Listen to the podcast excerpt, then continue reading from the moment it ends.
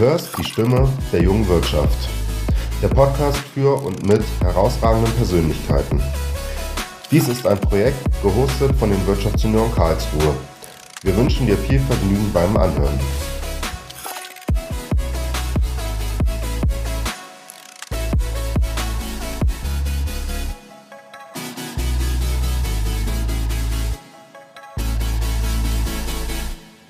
Hallo und herzlich willkommen zu einer neuen Folge von Die Stimme der jungen Wirtschaft.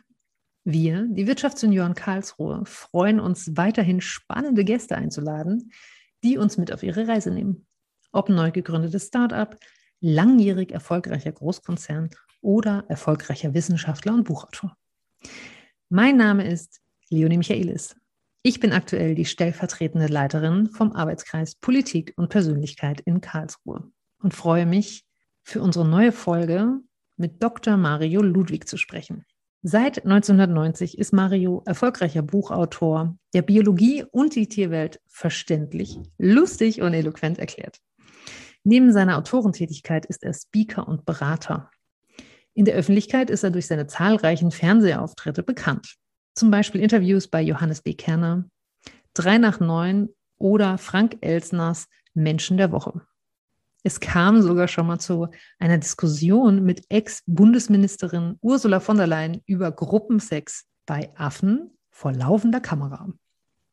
Wir freuen uns heute, Mario zu Hause zu besuchen und sind gespannt, was die Wirtschaftsunion mit einem Wolfsrudel und Familie Mustermann gemeinsam haben, warum männliche Hyänen knicksen und bei welcher Tierart die Omas von besonders hohem Stellenwert sind. Herzlich willkommen, lieber Mario. Ja, guten Morgen, Leonie. Ich freue mich sehr, in deinem Podcast heute zu sein. Ja, ich freue mich auch sehr, dass du so spontan dazu bereit warst, dir ähm, meine Fragen im Rahmen des Podcasts von den Wirtschaftssenioren anzuhören. Was bist du denn? Ich bin ein Dr. Reanat. Also ich habe Biologie studiert und habe dann eben noch eine Promotion draufgesattelt und dann, wenn man das bewältigt hat, wird man ein Dr. Reanat. Also kein Dr. Med, sondern ein Reanat. Mhm. Und wenn man jetzt kein Latein kann und ich weiß, was diese Abkürzung bedeutet. Rerum Naturarum, also der Naturwissenschaft. Ah, der Naturwissenschaft. Ja, ergibt auch Sinn. Bei dem, ja, bei Biologie gibt es schon Bei Sinn. dem tierischen Background gibt es Sinn. Ähm, wenn du ein Tier wärst, welches wärst du und warum? Da brauchen wir gar nicht lange drüber zu diskutieren. Ich wäre eine Katze und nicht irgendeine, sondern ich wäre eine Katze, die bei Mario Ludwig lebt weil den Katzen geht es immer besonders gut und die können ihren Dosenöffner immer locker um den Finger wickeln. Warum mag ich Katzen so gerne? Mir gefällt bei Katzen diese Ambivalität. Ne? Auf der einen Seite schmusig, verspielt, zärtlich, auf der anderen Seite eigensinnig bis zum Umfallen, äh, kapriziös, äh, nachtragend, manchmal fies. Ja, und diese Mischung, die liebe ich doch sehr. Ich verstehe. Kann ich gut nachvollziehen. Das heißt, ihr habt Katzen? Wir haben immer Katzen gehabt, aber unser letzter Kater ist vor zwei Jahren verstorben und leider auch unser Katzenbewacher, unser Katzenhüter. Also wenn wir in Urlaub gefahren sind, dann hat er immer auf die Katzen aufgepasst und jetzt haben wir niemanden mehr, der auf eine Katze aufpassen würde und ich bin viel unterwegs. Das heißt, im Moment gibt es keine Katze, aber in naher Zukunft gibt es ganz sicher eine. Es gibt ja dieses wunderbare Goethe-Zitat, ein Leben ohne Katzen ist möglich, aber sinnlos. Witzig, ich kenne das mit, äh, mit Hunden, also mit diesen Mops. Ja, das ist von Loriot und Loriot, der große Loriot hat geklaut bei ah, Goethe. Der okay. hat es dann nur auf Möpse umgedichtet. Ja, Quellenamnesie und so. Ja. Ne? Sehr gut. Ansonsten sehe ich ja hier in deinen Räumen auch äh, schon eine Auswahl von Tieren. Ungefähr so habe ich mir das auch vorgestellt. Gut so. Was ist dein Lieblingsstück? Äh, mein Lieblingsstück, ich habe, ja, mein Lieblingsstück ist eine Schlangenhaut, die ich geerbt habe von einer Felspython, viereinhalb Meter lang. Das habe ich von meinem Vater geerbt. Der hat es mal in den 60er Jahren aus äh, Afrika mitgebracht. Und das ist natürlich heute ein Stück, für das ich mir nachträglich Papiere beschaffen musste, ja, mhm. äh, weil die steht natürlich unter strengem Artenschutz. Aber 1960 hat man da noch nicht dran gedacht. Und wer hat schon zu Hause eine viereinhalb Meter Python oder zumindest die Haut einer viereinhalb Meter Python?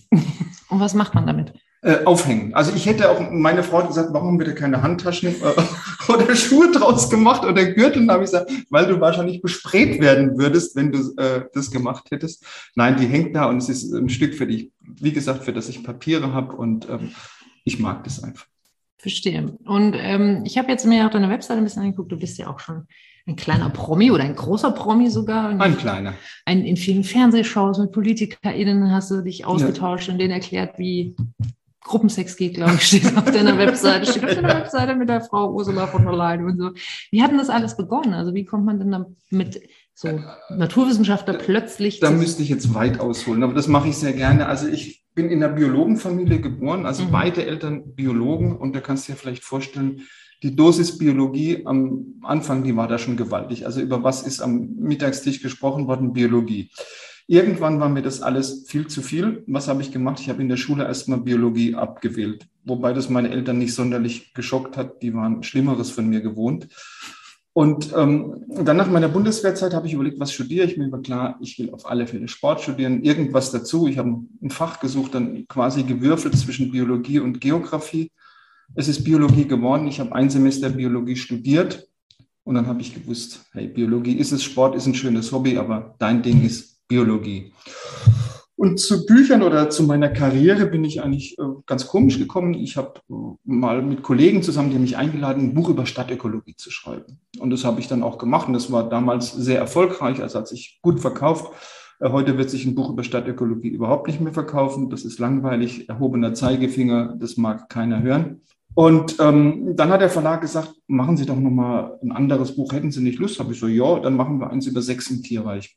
Worauf dann der, der Verlag gesagt hat, also geht's eigentlich noch? Ähm, vielleicht auch noch mit Bildern. Habe ich gesagt, nein, also nicht mit Bildern, aber mit Karikaturen und dann machen wir das schön. Und der Verlag gesagt, kommt nicht in Frage. Dann hat letztendlich aber der Vertrieb und der entscheidet ja immer, äh, welches Buch ausgegeben wird und, nie, und, und welches nicht, hat dann gesagt, wir machen dieses Buch. Das Buch ist ein Bestseller geworden und äh, daraufhin kamen dann eben so die Angebote. Dann hat mich also Frank Elsen oder die Redaktion von Frank Elsen hat mich angerufen, dass er würden Sie nicht gerne in unsere Show kommen. Dann war ich bei Kerner, bei drei nach neun und so weiter und habe in die, oder bin da eigentlich wirklich ins, ins tiefe Wasser geworfen worden und ähm, das habe ich offensichtlich nicht ganz schlecht gemacht. Also dann kamen eben Angebote, möchten Sie nicht bei uns eine kleine Kolumne schreiben oder wir hätten gern, dass Sie eine kleine Radiosendung bei uns machen oder vielleicht auch eine größere. Und so bin ich in dieses ganze Business reingerutscht. Und wann hat es angefangen?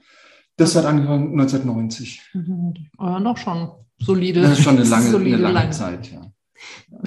Jetzt mega gut. Ähm, was, mich, was ich mich damit frage, auch, wie wird man dann damit erfolgreich? Also bist du jetzt einfach so, war das jetzt so ein Glücksgriff und so? Einfach so, du hast Bücher geschrieben. Es ist ja so ein bewährtes Mittel, um Expertenstatus aufzubauen für Selbstständige und UnternehmerInnen. Ja, ähm, das war natürlich zum Teil Glück. Ich war mit einem guten Thema zur richtigen Zeit am richtigen Ort. Und ähm, ich habe dann auch tatsächlich eine Marktlücke erkannt. Ich habe dann gemerkt, ich kann Geschichten erzählen, ich kann das vielleicht ganz gut, wenn ich schreibe und ich kann es ganz gut, wenn ich es einem Publikum erzähle. Und das gab es damals noch nicht so. Mhm. Und diese Marktlücke habe ich dann ausgefüllt und natürlich haben das auch andere erkannt dann und haben dann gab es also auch ein paar Trittbrettfahrer, dann musst du aber auch besser sein als diese Trittbrettfahrer, die hinter dir ähm, mit den Füßen scharren und sagen, das kann ich auch. Und ähm, ja, und so hat sich eigentlich eins zum anderen gefügt und ich habe das dann gemacht. Wie, wie, machst du das? Wie bist du ein bisschen besser als die Trittbrettfahrer? Ich bin erstmal äh, ein sehr strukturierter und sehr fleißiger Mensch. Das ist so die Basis. Also ähm, ich fange jeden Morgen um 5 Uhr an zu arbeiten, schreibe bis 7 Uhr, egal Samstag, Sonntag, das ist die Zeit, da ruft mich niemand an, da merkt, da nervt mich niemand, da kann ich äh, gut schreiben, also da, da kann ich kreativ sein. Dann 7 Uhr Frau wecken, äh, dann ein bisschen äh, Kaffee trinken, vielleicht ins Fitnessstudio gehen und danach dann weiterarbeiten. Und dann musst du natürlich vor allem dran denken, dass du ähm, das, was du erzählst, eben so aufarbeitest, ähm, dass es die Menschen verstehen und vor allem, dass es eben auch interessant und oder vielleicht sogar lustig und oder lustig finden. Und ähm, das kann auch nicht jeder. Mhm. Das, das stimmt. Also ich habe dich ja quasi gerade erst vor einer Woche kennengelernt. Ich habe noch kein Buch gelesen und ich stelle mir auf jeden Fall nach dem, was du jetzt sagst, vor, dass du quasi in meiner Sprache, also ich habe mit Biologie in der Schule das letzte Mal zu tun gehabt und ansonsten was mal so im Alltag hat. Das heißt, du sprichst so, dass ich das Buch lese und denke, ach so, ja, so soll das, so soll das eben auch sein. Natürlich hat es ein Lehrer jetzt viel schwerer als ich. Der muss also seinen Schülern, was weiß ich, die Photosynthese oder den Zitratzyklus beibringen. Und ich kann halt was erzählen über besoffene Tiere. Jetzt rat mal, wem mehr zuhört. Ja, ist ja keine Frage. Ja, aber vielleicht sollten deine Bücher Teil des Biounterrichts werden. Das fände ich hervorragend, ja. Also mhm. vor allem äh, bundesweit wäre das äh, sehr gut, wenn das passieren würde. Also sollte man der Kultusministerkonferenz dringend vorschlagen. Ja, du hast ja einen Draht, habe ich gehört. Vielleicht sitzt du ja mal wieder in einer Talkshow mit Ja, aber Politiker sind jetzt auch nicht so, äh, so spannend, wie man immer denkt. Also zumindest die, die ich kennengelernt habe. Das, ja. Kann ich nicht viel dazu Durch alle Parteien übrigens. Ja, ja, ja, ja. Ich meine, wir sind auch ganz normale Menschen, aber vielleicht sitzt du ja mal mit jemand, der was zum Lehrplan sagt. Ja, dann, dann werde ich äh, damit auf alle Fälle äh, in, in die Bütt gehen, sozusagen. Also lebst du dann jetzt quasi seit 1990 in Abstrichen nur, also das mit allem Respekt vom Bücherschreiben und von Talkshows und Podcasts? Also ich, könnte davon leben und ich könnte davon auch gut leben, aber das wäre langweilig. Ich muss auch immer ein bisschen draußen sein. Ich mache, ich berate mehrere, mehrere Firmen, mit denen ich Verträge habe. Ähm, ich äh, mache noch ein bisschen Forschung für die kommunale Aktionsgemeinschaft zur Bekämpfung der Schnakenplage, also die sich äh, mit der Bekämpfung der Schnakenplage im Oberrheingebiet beschäftigt. Für die bin ich schon seit Jahrhunderten tätig. Äh, so ein bisschen Forschung, das ist auch immer gut, dass man so ein bisschen noch so eine Nase drin hat. Und ich bin auch gerne draußen und gucke mir alles an. Äh, ich, ich, möchte kein reiner Schreibtischtäter sein, das fände ich entsetzlich. Also es kann nicht nur immer Schreibtisch, Fernsehstudio, äh, Hörfunkstudio sein, sondern das muss auch mal Rheinauen sein oder das muss auch mal Serengeti sein. Ne? Oh, so, so, so global sogar. Ja, ich, ich, in meinem Urlaub fahre ich gerne dahin, wo es interessante Tiere gibt da verbinde ich also das Angenehme mit dem Nützlichen oder wo es zumindest einen hohen Berg gibt. Das ist so mein zweites Hobby. Ja, ich verstehe. Und wo gibt es die interessantesten Tiere? Ja, ganz klar Afrika. Also ganz ich bin ein großer Afrika-Fan. Wenn es irgendwie geht, fahre ich nach Afrika. Äh, fast, äh, nein, nicht fast alle Länder, aber sehr viele Länder äh, habe ich schon dort bereist. Und ähm, ich glaube, ich habe so einen ganz guten Eindruck, was, was in Afrika los ist und was nicht. Auf der Tierebene. Auf der Tierebene, aber du kriegst natürlich auf der menschlichen Ebene was mit. Ja, und wenn du sagst, du berätst Firmen, dann ähm, sind es dann wahrscheinlich auch biologische Fragen? Biologische Beratung, sagen wir im weitesten Sinne in Sachen Schädlingsbekämpfung oder in Sachen biologischer Schädlingsbekämpfung. Genau, weil. Der, da bin ich dann beteiligt an, an der Entwicklung von neuen, äh, sagen wir mal, Geräten. Okay, weil in, in meinem, nachdem ich die letzte Woche den Vortrag bei dir gehört ja. habe mit Management und Marketingstrategien aus dem Tierreich, habe ich gedacht, ach, du berätst doch bestimmt auch Firmen so dahingehend. Ja, das würde sich natürlich anbieten, aber ich könnte diesen Vortrag Management und Marketingstrategien im Tierreich, den ich ja relativ häufig halte, also das sind ja, das sind vor allem Banken, Versicherungen, Mittelständler meine Kunden, die eben sagen, also wir möchten jetzt nicht nur über die Finanzkrise sprechen oder die vergangene Finanzkrise oder jetzt, wie können wir Corona bewältigen, sondern wir wollen auch unseren Kunden oder unseren Prime-Kunden oder äh, unseren Mitarbeitern mal was Unterhaltsames bieten. Und da bietet sich natürlich so ein Vortrag ähm, über Marketingstrategien im Tierreich an, wobei das könnte auch unter dem Titel laufen, sechs im Tierreich. Ja? Also im Tierreich kommt es ja eigentlich nur auf drei Dinge an. Erstens fressen, Zweitens bloß nicht selbst gefressen werden und drittens Sex zu haben, sich fortzupflanzen, seine Gene weiterzugeben. Alles weitere ist da eigentlich untergeordnet, ja. Hm. Ja, das ist ja ein sehr klares Leben. ja, eben. Äh, sehr einfach, sehr einfach strukturiert, ja. Ja, das ist gut. Aber wer weiß, was jetzt nach diesem Podcast noch passiert, ob dich dann nicht noch äh, Firmen, die so ein bisschen Marketing und Management brauchen, nochmal. Ähm, Würde ich mich natürlich freuen. Ein Blick von außen. Also ich kann mir das sehr gut vorstellen. Schauen wir mal, was passiert. Ähm, ich habe auf deiner Website auch gelesen, Infotainment. Das ist jetzt so, also ich, aus meinem, ja. mit meinem Brille gucken, mit so einem Begriff, den ich jetzt in den letzten Jahren immer öfter lese. Ähm, hast du eine Speaker-Ausbildung?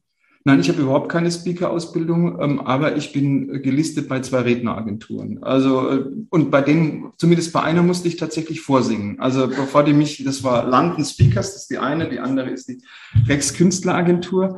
Und London Speakers, äh, bei denen also auch wirklich die ganz Großen sind, da bin ich ein ganz kleines Licht, ähm, die haben gesagt, ja, also wir könnten gut vorstellen, dass sie in unser Portfolio passen, aber wir würden sie gerne zuerst mal hören. Und jetzt bin ich es ja gewohnt, vor 50 Leuten, 100 Leuten, 500 Leuten zu sprechen, alles prima. Aber vor drei Leuten zu sprechen, in einem ganz, ganz kleinen, engen Raum, das ist so ziemlich das Übelste, was es gibt. Oh ja. Aber ähm, offensichtlich habe ich das ganz gut hingekriegt. Also jetzt bin ich eben bei London Speakers und ähm, das ist eigentlich auch eine schöne Geschichte. Also die vermitteln mir dann halt eben auch den einen oder anderen Kunden. Das ist mega gut. Ähm, wie hat dann deine Liebe zu den Tieren, wenn du sagst, du hast jetzt, bist immer eine Serengeti und so weiter, wie hat das sonst dein Leben beeinflusst? Abgesehen von, hier ist alles voller Tier, Tierdingen in deiner privaten Wohnung? Ich, ich mag halt einfach Tiere gern. Ich gucke mir gern Tiere an. Das hat jetzt gar nichts mit meinem Beruf zu tun. Ich mache das gern. Vielleicht ist es beide Eltern Biologen, vielleicht ist es irgendwie so genetisch fixiert, keine Ahnung. Ist auch wurscht. Ähm, und ich habe Gott sei Dank eine Frau, die das alles mitmacht, also äh, die dann eben auch irgendwo in, in, in Tansania eine Stunde mit mir am Wasserloch ähm, sitzt und sagt, nicht, das war doch jetzt Mario, das war doch jetzt die 27. Giraffe, die wir, die wir gesehen haben, wird dir nicht wirklich langweilig. Ja? Und meine Frau macht ja was ganz anderes als ich, die ist ja Fachanwältin für internationales Wirtschaftsrecht, hat also mit meinem Job gar nichts zu tun und wahrscheinlich klappt es deshalb auch genauso gut mit uns beiden. Und die mag aber Gott sei Dank Tiere auch sehr gerne. Die hat auch keine Berührungsängste. Also der kann man auch mal eine äh, kleine Schlange um den Hals legen und die sagt dann, guckt mich groß von oben an und sagt, also siehst du nicht, dass die farblich gar nicht zu meiner Handtasche passt. Also äh, äh, auch das ist möglich, ja. Die hat auf jeden Fall Humor. Das, äh, ja, du, sonst hätte ich es auch nicht geheiratet. Ich brauche Menschen mit Humor um mich rum. Das ist gut. Das ist sehr gut. Ähm, du bist Wissenschaftler und schreibst Bücher und was ich damit verbinde, sind natürlich auch Quellenangaben. Ja. Und äh, ich finde dieser Tage mit so Buzzwords wie alternative Fakten, Wahrheiten ja. und was weiß ich und im Internet gehen ganz schnell Dinge viral über die ganzen Messenger ja. und so weiter. Wie erkenne ich eine gute Quelle?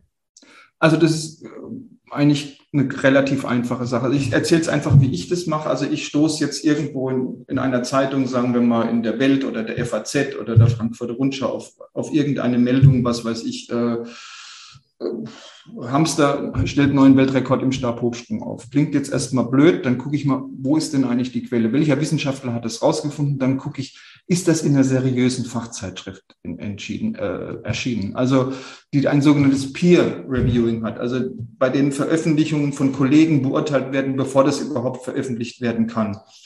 Und sozusagen die Flaggschiffe der Wissenschaft sind dann die beiden amerikanischen Zeitschriften Science und Nature. Also wenn du siehst, dass was in Science und Nature veröffentlicht ist, dann ist das auch gut. Bei anderen Sachen rufe ich dann auch schon mal ganz gern den Forscher an und ähm, bitte ihn mir auch was zu erklären oder zu sagen, mach mir doch mal ein bisschen mehr Fleisch an den Knochen. Also das ist mir zu wenig, was ich da gelesen habe. Man muss natürlich erstmal die Fachpublikation durchlesen.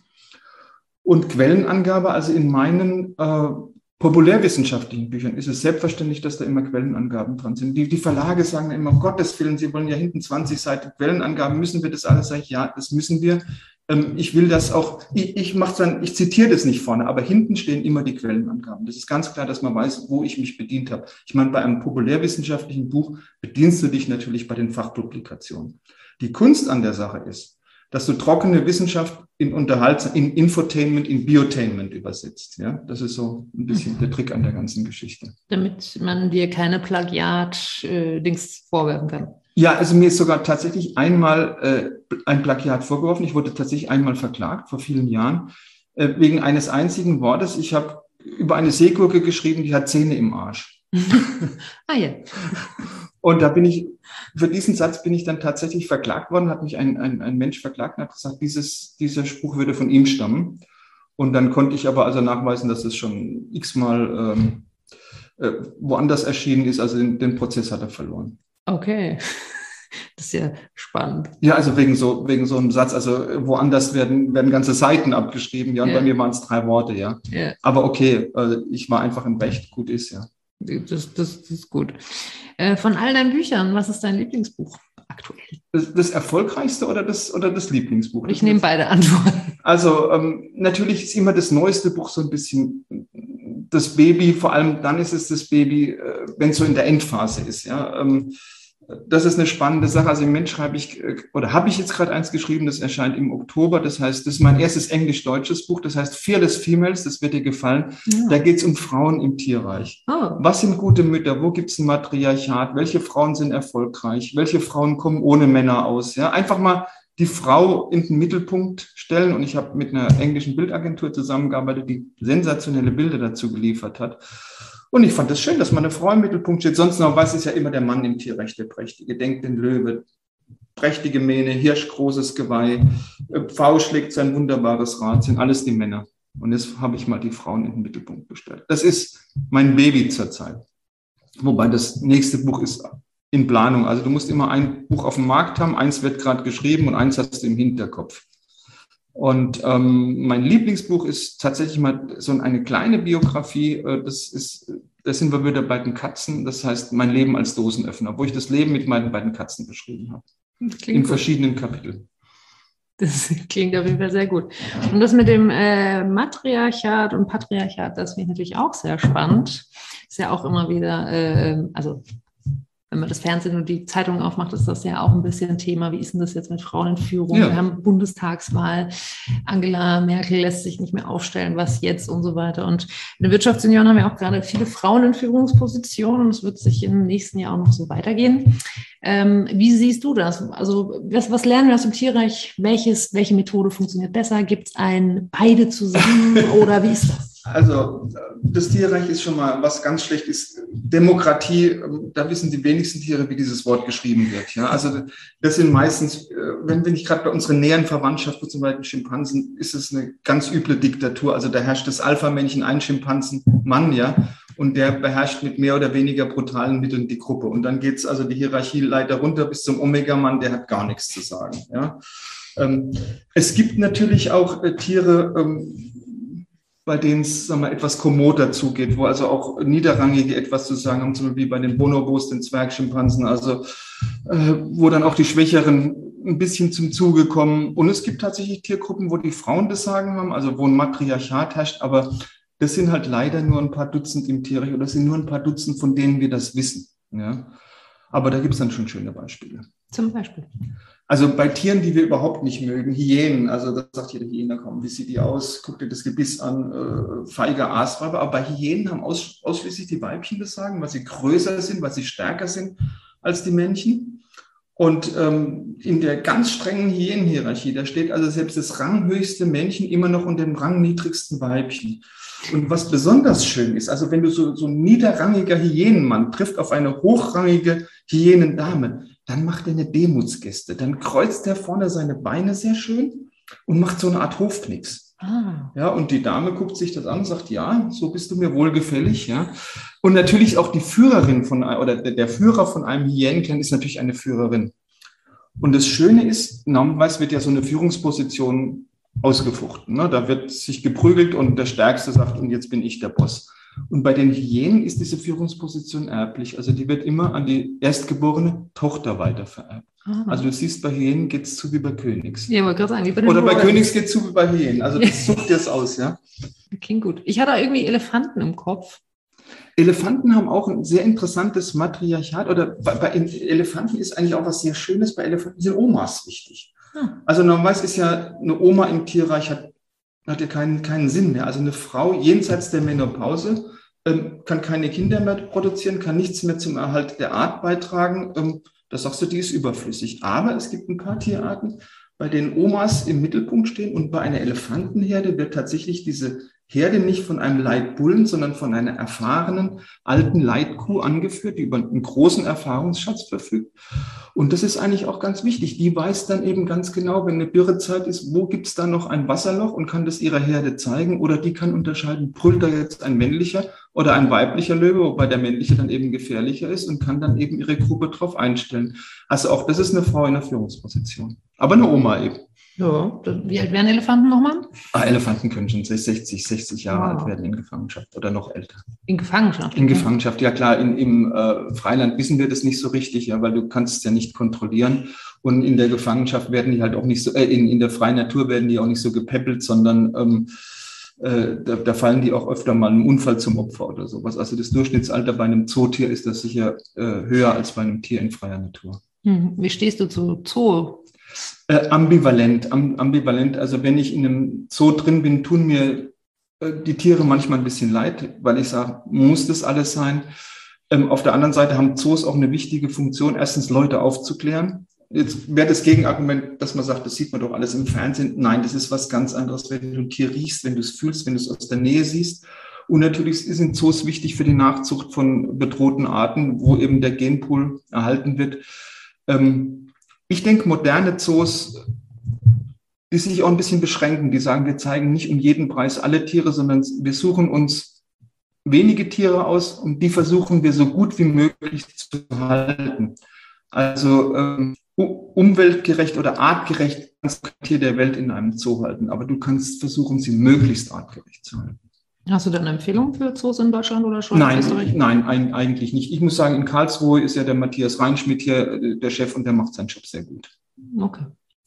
Und nochmal zum Matriarchat, Patriarchat, quasi die, ähm, also meine Beobachtung in der Gesellschaft so ein bisschen, dass das Pendel jetzt so ein bisschen ausschlägt und, und also so in den letzten Jahren schon quasi sind die so alles so Männer dominiert und jetzt wollen die Frauen mal und so weiter. Mein Gefühl ist so, gibt es nicht so ein kooperatives, co-creational, wie auch immer dieses neudeutsche Zeug zwischen, zwischen Männern und Frauen. Kann es nicht irgendwas sein, wo wir ganz, alle zusammen irgendwie. Ganz selten. Es gibt, es gibt ja äh, Beispiele, sogenannte Symbiosen, wo eben verschiedene Tierarten zusammenarbeiten. Das gibt es ja, aber dass man jetzt sagt, Männer und Frauen arbeiten zusammen, natürlich äh, bei, bei der Aufzucht der Jungen arbeiten bei vielen Tieren Männchen und Weibchen zusammen, also Vater und Mutter, um eben die Kinder durchzubringen. Ähm, ist aber auch nicht die Regel. Also die Regel ist, Mama kümmert sich um den Nachwuchs und Papa hat das Weite gesucht. Ja? Mhm. Aber natürlich arbeiten äh, bei gerade bei vielen Vogelarten, wenn es ums Brutgeschäft geht, äh, beide Geschlechtspartner zusammen.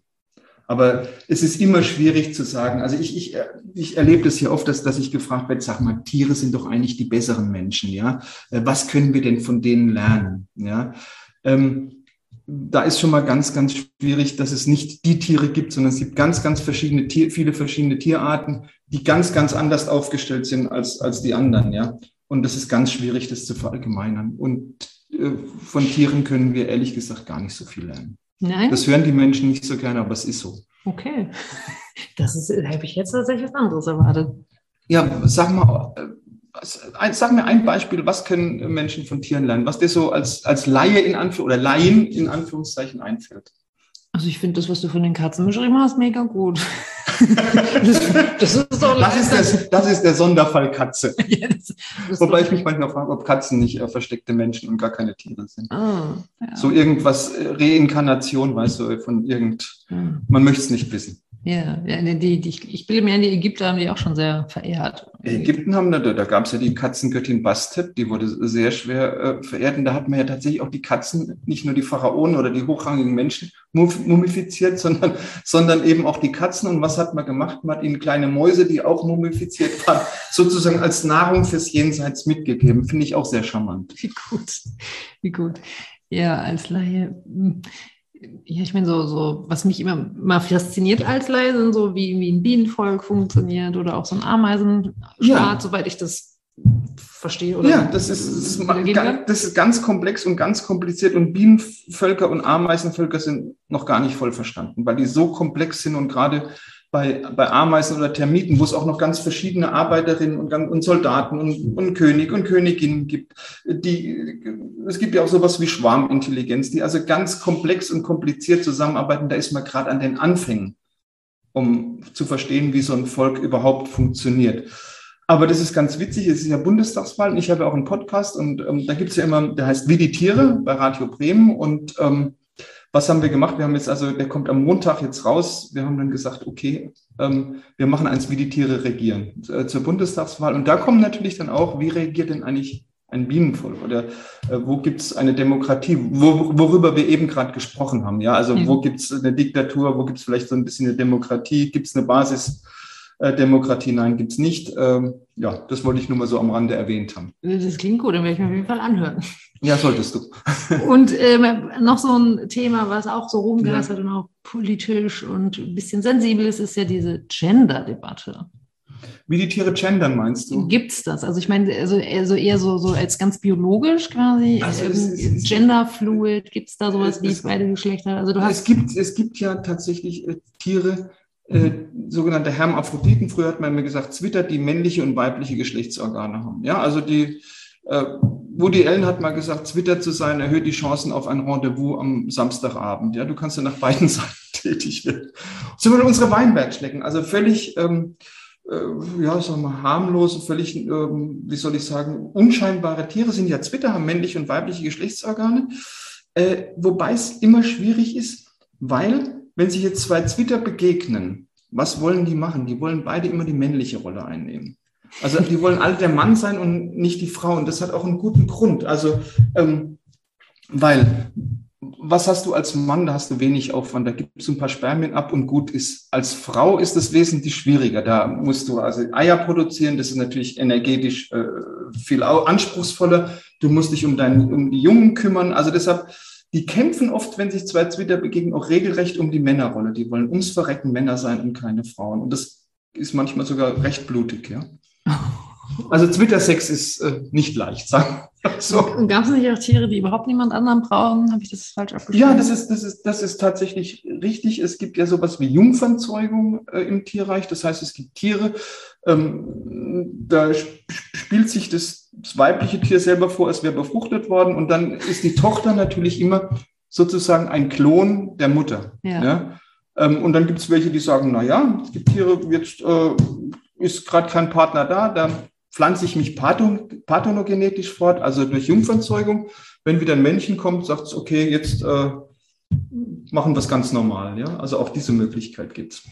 Und äh, bei den Säugetieren zum Beispiel, also gibt es. Äh da gibt es nicht. Also das gibt es nur bei den, also von Reptilien an abwärts. Also bei Vögeln und Säugern gibt es das nicht. Und, und so dieses ähm, Gender, also quasi, dass man äh, am, bei den Schimpansen vielleicht oder so, dass es so auch beide Geschlechter haben könnte, also mehr so aus Versehen sozusagen, dass man, dass man, dass man nicht so zuordnen kann, dass das ein Weibchen oder ein Männchen.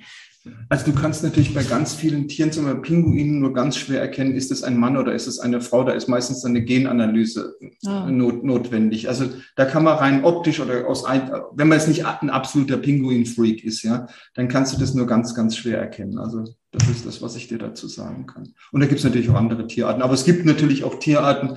Ich meine, bei einem Löwen siehst du sofort Mann, Frau, ja. Äh, wie gesagt, bei Pinguinen ist es ein, ein bisschen schwieriger. Bei anderen kennen sich dann die Experten ganz gut aus. Das ist ganz verschieden. Also im Tierreich funktioniert es auch, ohne dass man es weiß. so ist es. Das ist doch äh, gut. Und äh, ich habe noch eine kleine lustige Frage zu den Wirtschaftsjunioren. Du kennst uns ja jetzt so ein bisschen als ja. Netzwerk und Verein und so weiter. Ja. Wenn du äh, die Wirtschaftsjunioren mit einer Tiergruppe vergleichen würdest, welche wäre es und warum? Also ich war jetzt ja bei euch zu Gast, das, was mich sehr gefreut hat. Und ähm, ich würde euch mit, glaube ich, mit Wölfen vergleichen. Mit Wölfen? Ja, ähm, also mir hat gut gefallen, bei euch war eine unglaublich entspannte und angenehme Atmosphäre. Äh, ohne irgendwas Aufgesetztes, alle waren gut drauf, alle waren angenehm, alle waren entspannt. Und das hast du auch bei Wölfen. Bei Wölfen denkt man immer, ähm, da gibt es einen Leitwolf und dann geht es die Hierarchieleiter runter und ähm, jeder steckt irgendwo in einer strengen Hierarchie drin. Das stimmt aber gar nicht. Das hat man nur früher so gedacht, weil man früher immer nur Wölfe in Gefangenschaft sich angeguckt hat. Und wenn jetzt ganz viele Wölfe auf engem Raum zusammengesperrt sind und können nicht abhauen, können nicht dem anderen ausweichen, dann bilden sich natürlich Hierarchien aus. In der freien Natur ist es ganz anders. Also da besteht ein Wolfsrudel aus Mama, Papa, den einjährigen Kindern und den Welpen und gut ist. Also sozusagen eine Familie Mustermann. Und mhm. ihr habt mich so ein bisschen an eine Familie Mustermann äh, erinnert. Ja, das ist spannend. Ja, das äh, freut bestimmt unsere Vorsitzende und unsere äh, stellvertretende Vorsitzende, ja. weil wir haben ja ab, ähm, in der nächsten Legislaturperiode haben wir ja Mama und Papa sozusagen. Ja. Das ist auch nicht so oft, das ist doch ähm, gut. Gut, möchtest du uns noch was mitgeben? Also so die Frage nach, hast du so drei Tipps aus deinem Leben, aus deinem Erfahrungsschatz für unsere HörerInnen? Also so spannend ist mein Leben jetzt auch wieder nicht und mein Erfahrungsschatz ist auch noch nicht so groß, dass ich jetzt also hier so äh, ex cathedra irgendwas äh, Spannendes erzählen könnte. Ähm, vielleicht einfach mal ein bisschen in die Natur rausgehen, mal gucken, was einfach mal mit offenen Augen. Das muss nicht die Serengeti sein, das kann auch der sein. Einfach mal einen Baum sieht mit Maikäfern, sich vielleicht einfach mal hinstellen sagen, ich gucke mir diese Maikäfer mal halbe Stunde an und guck mal, was so passiert, was die so machen. Und ich glaube, dann kriegt man ganz neue Erkenntnisse. Das glaube ich auch, kann ich sehr empfehlen. Okay. Dann vielen Dank, lieber Mario, für deine Zeit. Ja, sehr gerne, hat Spaß gemacht, natürlich. Mir auch. Und wer weiß, wo wir uns wiedersehen. Ganz bestimmt. Danke dir.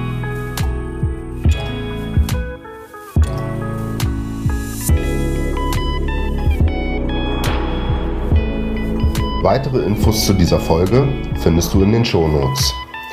Wir freuen uns auf dein Feedback und nicht vergessen, Häkchen rein beim Abo wäre fein.